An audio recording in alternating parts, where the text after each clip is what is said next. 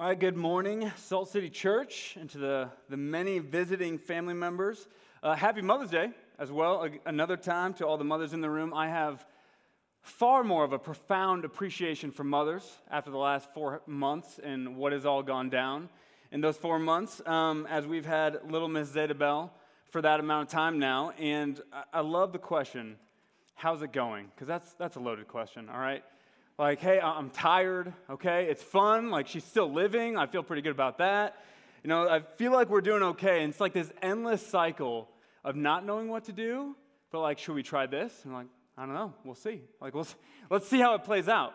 And so we're trying to figure out, um, you know, what parenting looks like. But it's been amazing to see Paige uh, become a mom because it's incredible to see her continuously stepping up to do the unnoticed things that every mom goes through the endless diaper changes, the uh, times at night where you're waking up to, to feed the baby that none of those times really ever go noticed, or none of those moments ever get applause from people, but it's just stepping in to continuously love and serve and care for this kid. And so, my appreciation, as I said, has grown tremendously. And so, we're actually, to celebrate the moms in the room, deserve way more than just one day. Uh, but to celebrate, we're taking a step away from our Amos series and jumping into the Psalms. So, Psalm 37, you can turn to. Um, but before, before we enter into this text, I, I also want to acknowledge that I understand, or at least I, I understand from previous life experience, that Mother's Day can be a, a difficult day for some. Because though this year um, we get to celebrate Zeta and we get to celebrate Paige becoming a mom, last Mother's Day was very different for us, as it was a couple days away from actually the due date of our, our first child that ended in a miscarriage. And so I understand that Mother's Day can be a challenge for a variety of reasons, whether that's miscarriage, infertility, or the loss of a child later in life. And this day can actually be this, this isolated challenge that you feel like you're walking through. It's like you would love to be a mother, and you get endless questions of, like, okay, when are you guys going to have kids? And you just have to respond, I don't know, we'll see. And it feels like such an isolating and something that you're walking through alone, this isolating event. And I just want to share with you guys from our experience of walking through it that this family, that our connection group was an incredibly safe place to process through that. That actually, God doesn't just adopt us in by ourselves, but He adopts us into a family that we get to share our burdens and they surround us with love, encouragement, truth, and prayers. That we get to be anchored by this family to move forward. And so I want to encourage you to welcome yourself into that type of community if that is where you're at. And it's my prayer that this sermon would be an encouragement to you as well. So again, we're jumping into Psalm 37. And the question that I want to ask is what defines a meaningful or a successful life? Because I think when we look out to the world, we see a bunch of different definitions of what that might be. Okay? Like we, we see people traveling the world posting pictures about it and they get paid to do that, right? We see this like this desire within us that we need to have the newest and the best house with the most update remodels that change every five years. Like we need to constantly be up to date in the house. Or we see people doing YouTube videos where they're just talking about a hobby that they do and they make a ton of money. They get a ton of attention. And there's part of us that we look out to the world and the way that the world defines success. And it's like we want that. We want the thrill. We want the exciting. Why? Because it's in the most exciting moments of our lives that we feel like, oh, wow, this is actually worth living for. And the last thing that we ever want is the monotonous. Like we run at all costs from the monotonous. Whether that's physically trying to get away or mentally trying to escape it, we don't want anything to do with the monotony. But here's the thing from our experience is that far more often the monotony is actually what we experience on a day-to-day life. That that's what we are walking through. And it's the little moments with no flair or no excitement. It's the day after day of hearing the child's scream or fussiness. It is the seemingly unending cycle of eat, wake, sleep, repeat. It is the days that blur together because they seem not different at all, whether that's at home or at work. It's these moments that cause us to ask the question like, okay, what's the point? There has to be more to life than this, isn't there? And then we turn to the Bible and we see like God is creating this place called heaven where it'll be this perfect and beautiful place full of life and joy and excitement. And we're looking forward to that day. But then we look to that and we're like, okay, God, why'd you have to make this life so incredibly normal? Like at times boring and seemingly pointless. And when you think, when you think of like an exciting story or exciting movie, movies that you've seen, and you imagine yourself being one of those characters, right away, it seems like an exciting life to live. But then we look to the Bible, which is the greatest story ever told of God turning heaven into earth, a place that we will one day dwell. And we ask the question why does it feel so boring right now? It's because God is doing an incredible work in us that we don't understand. God is building faithfulness in us.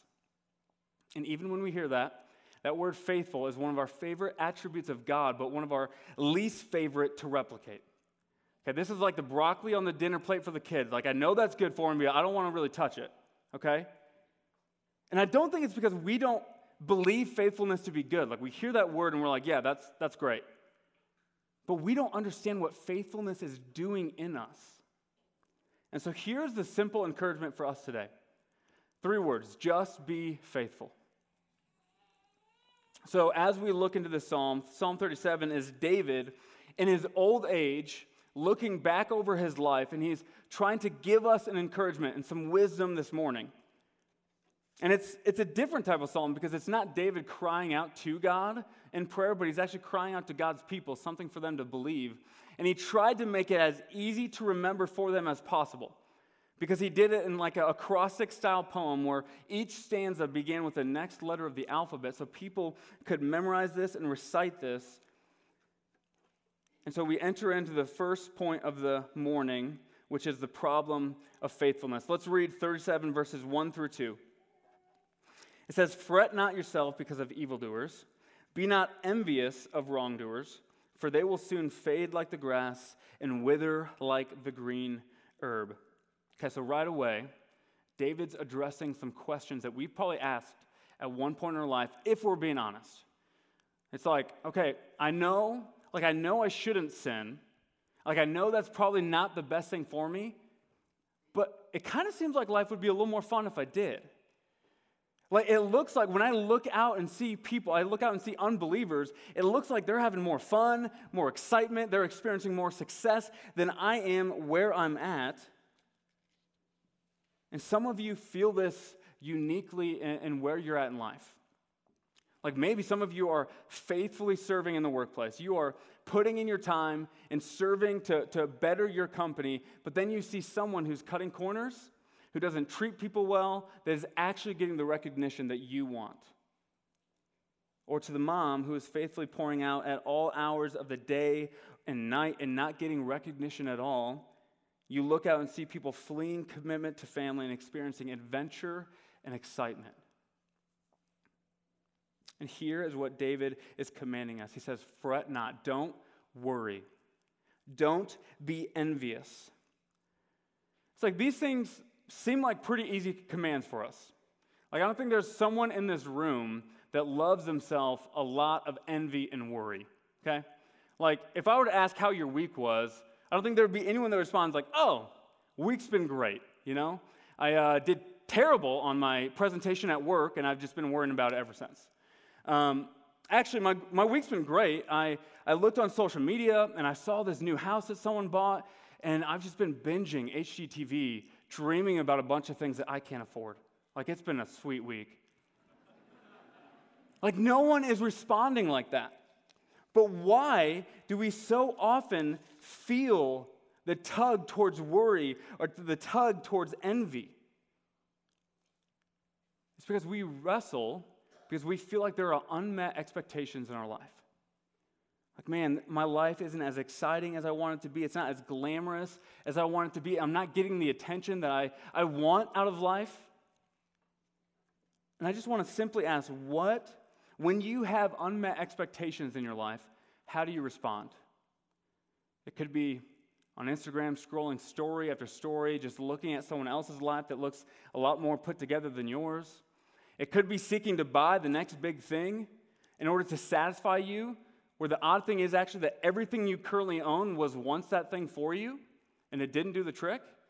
It could be looking to the next vacation, like the next adventure to get away from the everyday life. Or some of you could have just wrote off the, any idea of experiencing contentment and joy in this life. And the problem with faithfulness is that the only place that you can be faithful is where you're currently at. But what if you don't like where you're currently at? And so you look out and see what other people have and you long for that instead. But David clearly states do not worry or be envious. Why? He's going to go through two things in the rest of the psalm. He's going to say why they are flourishing, but also what's the result of their flourishing. Okay, so let's go to verse 35. Why are they flourishing? It says, I have seen a wicked, ruthless man spreading himself like a green laurel tree. Okay, what's a green laurel tree? Doesn't really matter. All you need to know is that it is a native tree to that land. So, why don't we see palm trees in Minnesota? Okay? It's because they die in the winter. So they wouldn't do super well in Minnesota. No, you need a native tree to be planted in order to exist in the soil and the environment that is in Minnesota. So, what's David saying in the psalm? He is saying that he has seen the wicked man spreading his tree greatly in the soil of the wickedness of the world. That in fact, the world is the native land for wickedness to flourish. And so, this wicked man's roots are going deep within the soil, causing his branches to spread wide making it look like this guy is flourishing in success, which brings us to what is the result of their flourishing in the wickedness of this world. So if you look at verse 2, it says that it will fade like the grass and wither like the green herb. Six times throughout the psalm, it says that they will be cut off from God. In other words, or perish or vanish. And so the problem of faithfulness is that we look out, we don't enjoy where we're currently at, so we look out and we long for what other people have, but their present flourishing will actually fade away quicker than they received it, and it will lead to their detriment. So, my parents, when I was growing up, um, would do different challenges for my brother and I to incentivize good behavior, the typical parent thing. Um, and one of those things was to make sure that we brushed our teeth right? And so they made this little chart that uh, we would check off every morning and night that we brushed our teeth. And at the end of the month, there was this extravagant prize, which I'm pretty sure came in right around $5. Uh, but any prize as a kid is something you want. So we were incentivized to, to brush our teeth. And, you know, I want to be honest with you guys. I miss some days, okay? Like, I didn't check all the boxes, but my brother, he probably brushed his hands uh, enough to count on two hands in that month, but he checked every single box. Okay? The audacity. I'm not bitter about it, we're fine. But he won every single month. He got that $5 prize. But here is what ended up happening down the road that he might have enjoyed that $5 prize in the moment, but later in life, I was enjoying the lack of dental bills, okay? and I would take that over the $5 prize any day. So here's what David's calling us to don't get caught up in the worry and the envy as you look out and see people enjoying the $5 prize of what this world offers. Because it will vanish away quicker than they ever received it. That you realize that the su- success of this world will not survive in the world that God is bringing about. And so he sees that we're envious and we feel worried when we look out at the world, but he wants to redirect our attention. He wants us to redirect our thought. And that brings us to point to the call of faithfulness. In verse 3, It says, Trust in the Lord and do good, dwell in the land and befriend faithfulness. Delight yourself in the Lord, and he will give you the desires of your heart. Okay, so David lists off a series of commands for us that we're only zoning in on a, a couple of those. And he's, he's trying to draw our thought back to where it should be. And so, immediately following talking about envy and worry, the first word that we see is trust. And I think it's important to see that because in the presence of envy and worry, there is a lack of trust. And so, he's calling us to put our trust back in the Lord who is seated on the throne. That, in looking to the Lord, we are able to find the one that we can find our refuge in to where it alleviates any sense of worry. The one who said that he would never leave us or forsake us. The one who said he came to give you life and to, give it to you abundantly. The one who gives you every spiritual blessing in the heavenly places. The one who is our shepherd that pursues us with goodness and mercy to the end of our days. That is the one that we get to put our trust in. That is the one that we get to lock eyes on. And he is so worthy of our trust. He then goes to delight. He says, next, it says to delight in the Lord, and he will give you the desires of your heart. And I think a lot of us read that, and we're like, what? Like, there's a lot of desires that I've had that haven't been met. Like, we just got done talking about how actually I have these desires that I long for, that I don't get, and I look out to the world and I see them experiencing the enjoyment of those desires. What is God talking about? It's that God doesn't actually want to give us those desires, He wants us to give those up. And instead, He is calling you to pass up on the lesser joys of this world and to turn your delight, to direct your delight to Him. Because God wants to transform our hearts to be the type of people that enjoy Him deeply, and He is always willing to give us more of Him. Like, think that. He's welcoming us into a life where we can always be content. We can always be happy. We can always get more of what we want because if our delight is in Him, He is always willing to give us more of what our heart delights in. He is always willing to answer that prayer. And so He's causing us to turn our delight and our affection towards what it should be in Christ Himself.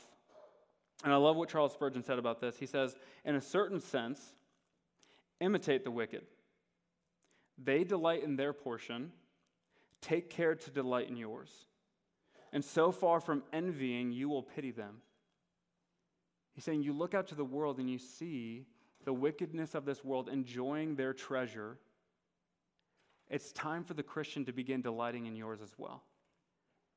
And when you lock eyes on, on Christ and the delight that's to be found in Him, you will find that you have the very thing that everything in this world is pointing to.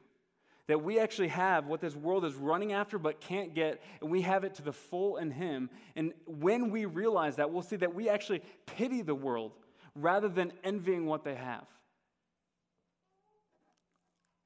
And as we continue to read from Psalm 37, we have to go back to Psalm 1, which is essentially the topic sentence of the rest of the Psalms. And it, it's a concise version of Psalm 37.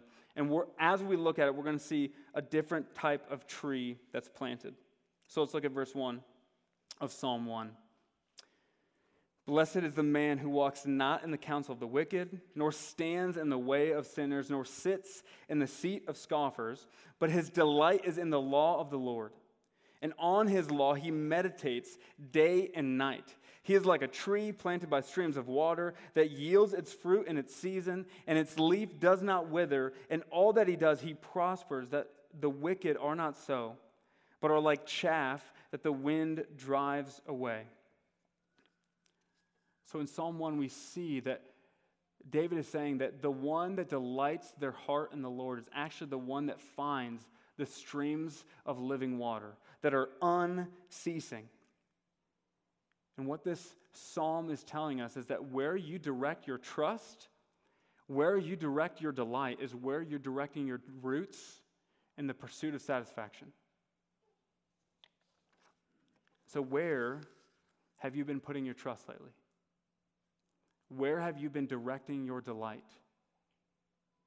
Because if they're placed in your work, if they're placed in your season of life, or what you wish you had, it will never lead to the streams that actually satisfy your soul. We are called to delight in the Lord. And in Psalm 1, we see that that's delighting in the law of the Lord. Throughout the Psalms, David is constantly talking about the law of the Lord and finding his delight. And that's the word of God that we actually get to read and understand and know who God is. And that grows our delight in him. So, a simple question What is one step that you can take in the season of life that you're in to dive more into the Word of God? to pursue directing your delight to the Lord rather than this world. And I want to say something really brief to new parents in the room.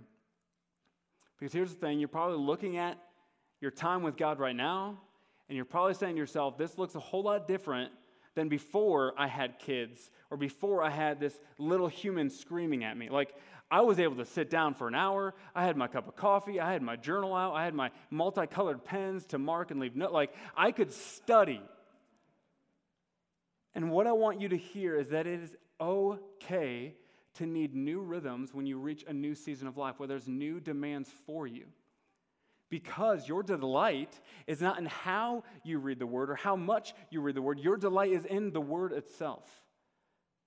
And so, for where you're at in the season of life that you're in, what is one simple step that you can take to delight in the law of God and where He has you right now?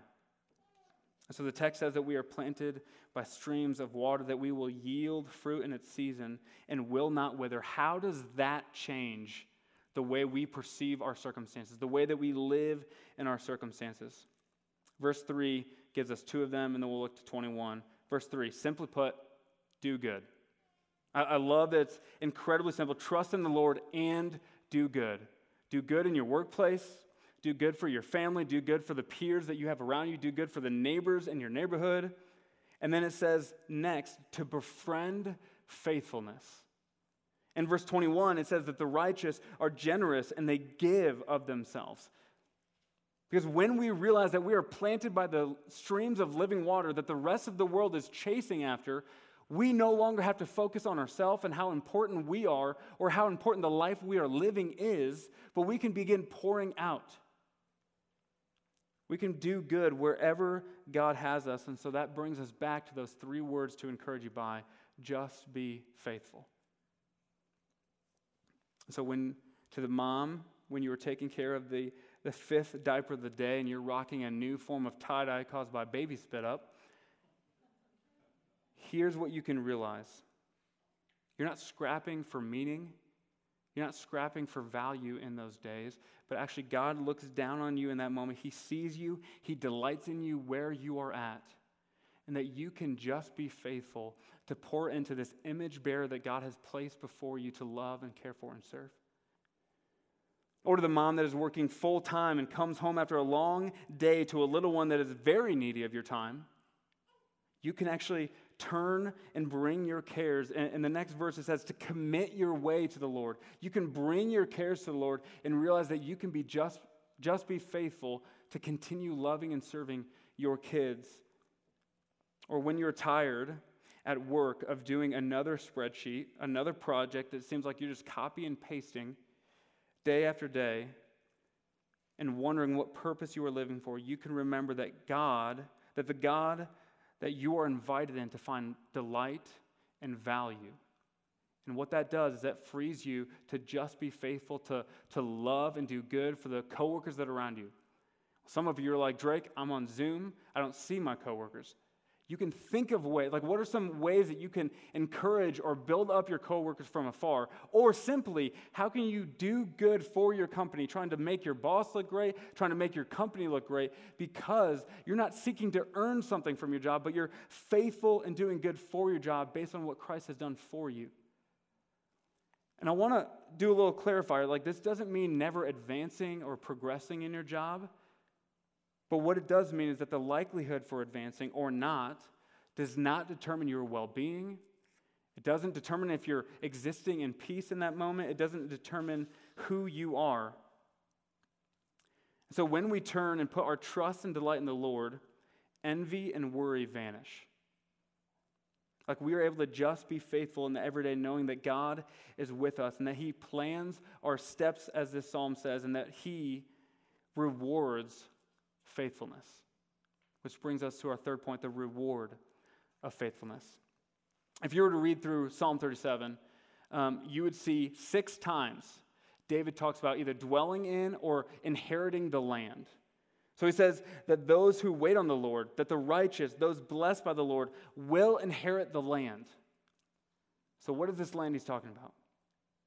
He's talking about the eternal land that we will exist in with God, where we will exist in perfect joy and harmony, that there will never be one instance of worry or envy or discontentment. It won't even cross our mind.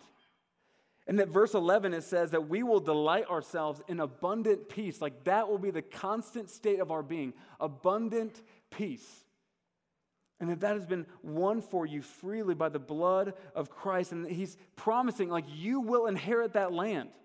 Like, look up, fix your eyes on that day to come, and remember that that is the day that we're living for. But here's the thing as we remember that, we're always like, well, right now is still really t- hard. Like, what does that mean for the day to day grind that I'm going through right now? What this means for you right now is that every step of faithfulness is readying you more and more to be the type of person that will exist in that land, that will exist in eternity that you will get more and more of a glimpse, more and more of a taste of what it looks like to be that person that will exist for eternity with God in perfect contentment and joy. God is welcoming you into a greater experience of that day with every step of faithfulness. So here's what we need to see the reason that we hate the monotony is that we see it as pointless but actually on the days that cause us to ask, is there more to life than this? On the days where we feel like a new job is the thing that would satisfy, on the days where we feel our patience for our kids is no place to be found, it isn't without purpose. But God is actually revealing areas of our hearts where we are still trying to let our roots settle into this world. And through faithfulness, He's wanting to grow us to be the type of people that more quickly turn to the never ending streams of joy in Christ. That the little everyday moments aren't just wasted moments, there's significant purpose in the everyday because that is where God is at with you, and that is the place that God is choosing to work in you. Every small and seemingly minuscule step of faithfulness is day by day causing us to loosen our grip on this world and actually hold on a little tighter to the delight that we already have in Christ. And where we might look at our present circumstances and we see it as the reason for us acting the way that we are, we see it as the, the purpose of why we're responding the way that we do, what we actually need to see is that our previous seasons of life just didn't reveal that part of our heart that was already there. And actually, this new season is revealing new uh, areas of anger and frustration, new unmet expectations that we feel like we have. But at the same time, God is with you in that moment. God is working on you in that moment to make you enjoy and delight in Him more, to hold on to Him a little more tightly. And so it's causing our hearts to be strengthened to run after the greater satisfaction that we have in God already. So every, every parent knows uh, these two words tummy time, okay? Some love it, some hate it. And, uh, but here's what's been so fascinating to learn about tummy time because it's, I don't think I need to define what tummy time is, but um, it seems like something that babies just need to do that they don't really like doing, like maybe to get a different picture opportunity from their back, on their stomach, I don't know. But what is actually happening in tummy time is significant. As they are on their stomach, is actually building the muscles in their neck to be able to hold up their head. Okay? As they're on their stomach, it's actually building the muscles in their core to be able to roll over and to begin moving around. As they're on their stomach, it's actually building the leg muscles for them to one day crawl, for them to one day stand up, and for them to one day walk. And so, what we see is that though it seems like nothing is happening other than an unhappy baby and things with tummy time, it's actually strengthening the baby to hit milestones down the road. God's call for us to be faithful, to love, to pour out, to trust, and to wait on Him in the everyday moments that seem pointless is actually strengthening our hearts to enjoy a far greater delight in Him that is never ceasing. Faithfulness points out areas of our life that we're starving for more of the world, but it's also welcoming us into feasting on the goodness of God. And guys, this isn't easy. Okay, the everyday monotonous moments cause us to be frustrated. It causes anger to come about. It causes discontentment, impatience.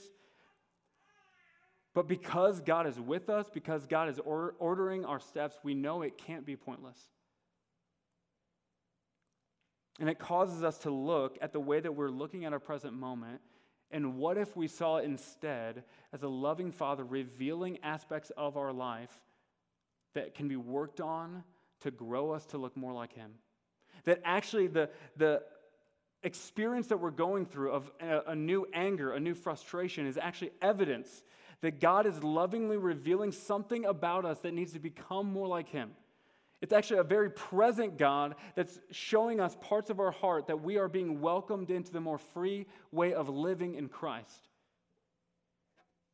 And what if the life that you're dreaming for yourself based on those unmet expectations doesn't actually compare to what you already have in Christ right now? The call to just be faithful is a call for joy. But here's the reason that we can have a certainty that faithfulness will make us more like Christ. The reason that we can have a certainty that us showing up and just being faithful day after day will make us more into the image of Him, it's not because of our faithfulness, but on the faithfulness of God Himself. So, if we look throughout the rest of this psalm, we see continuously David celebrating God and who he is. In verse 17, the Lord upholds the righteous. 18, the Lord knows the days of the blameless, and their heritage will remain forever. 24, though he fall, he shall not be cast headlong, for the Lord upholds his hand. 28, for the Lord loves justice. He will not forsake his saints. 39, salvation of the righteous is from the Lord. He is their stronghold in a time of trouble. And we ultimately see the faithfulness of God displayed on the cross that we get to look back and have all the evidence that we need that God is faithful to us. And because of the faithful presence of God throughout our life, we can be certain that each moment, every single day, has purpose.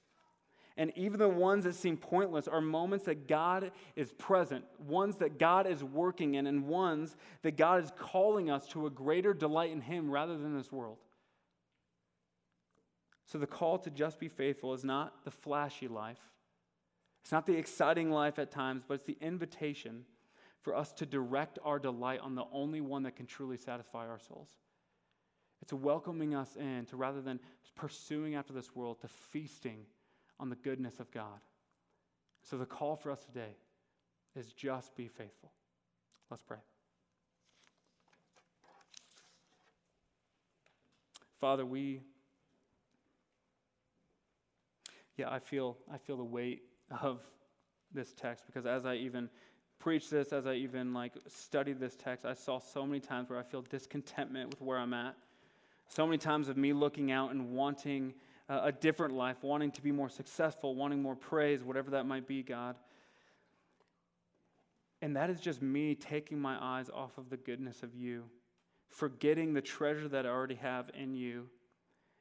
And God, I, pray that we as a church family would realize that those moments where we feel that life is pointless, those moments where we feel uh, frustration or discontentment being revealed in our heart, that, that is just pointing out more moments that we can cling to you in a new way.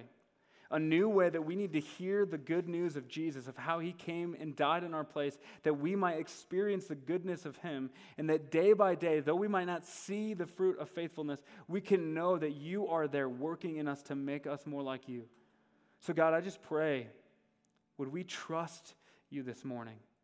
Would we cling to you this morning? Would we seek with everything in us to let our roots grow deep by the streams of living water and not in the wickedness of this world? Because we know that ultimately only you can satisfy our souls. Spirit, we need you. Direct our trust to you, direct our delight to you. We want to give you the glory because you are worthy of our worship, Lord. It's in your name we pray. Amen.